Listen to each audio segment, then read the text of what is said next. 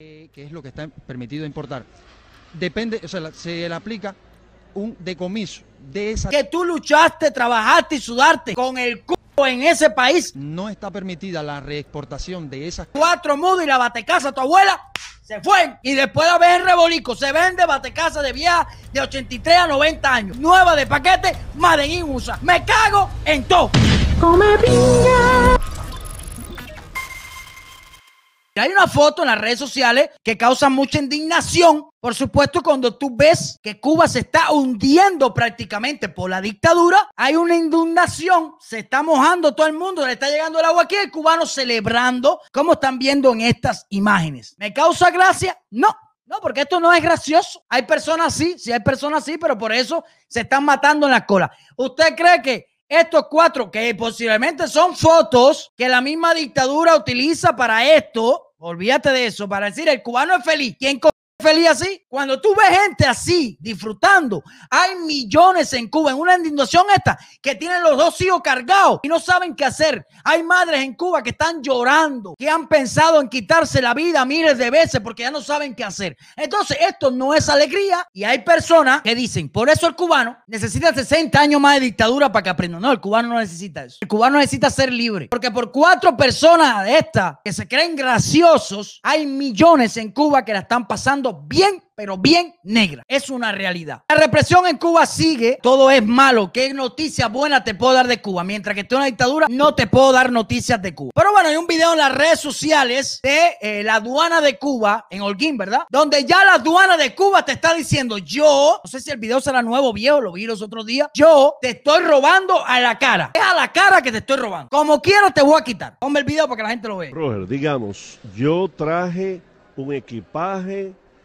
Eh, me lo pesaron aquí en la aduana, en el aeropuerto, me excedí en el peso. ¿Qué sucede? Bien, cuando un pasajero sobrepasa esa cantidad de ciento veinticinco kilogramos a lo que le hacía referencia inicialmente, eh, que es lo que está permitido importar, depende, o sea, se le aplica un decomiso de esa diferencia de miscelánea, de mercancía, la cual es escogida por el pasajero. El pasajero es el que determina, el que clasifica qué parte, o sea, qué mercancía es la que se va a decomisar como parte de ese exceso. Y si yo cuando regreso al país de origen, eh, digamos, quiero recuperar esos medios. Bueno, no está permitida la reexportación de esas mercancías, ya que son producto de una infracción de las normas establecidas para la importación de mercancías. Si usted se pasa del equipaje, te lo roban. En cualquier parte del mundo, pienso yo, que se pasa el equipaje, algo que está muy pesado, usted puede dejarlo allí, se paga, cuando vire lo recupera, no se lo roban como se lo roban estos descarados en la aduana. Y posiblemente las pesas estén trucadas y digan, no, no, no, ahí no hay ciento veinte libras, hay ciento treinta. Escoge ahí, oye, oye, qué clase de cara de tabla, échate esta, escoge ahí lo que te, yo te voy a quitar. Yo te voy a dar el chance, son ya hasta chantajistas. Yo te voy a dar el chance de que tú busques entre las cosas lo que tú me quieres regalar a mí, que tú luchaste, trabajaste y sudaste con el culo en ese país capitalista, imperialista. Pues ahora vaya, escoge, escoge, escoge lo que tú. Cuidado, que estoy seguro que entre el chat hay personas que han ido a Cuba y no le han dado ni a escoger. Cuando han llegado a la casa y revisado el maletín, se han dado cuenta que le faltan tres teléfonos, una lactó, cuatro mudos y la batecasa a tu abuela. Se fue y después la ves en rebolico. Se vende batecasa de vieja de ochenta y tres a noventa años. Nueva de paquete, Made in U S A. Me cago en todo. Come piña.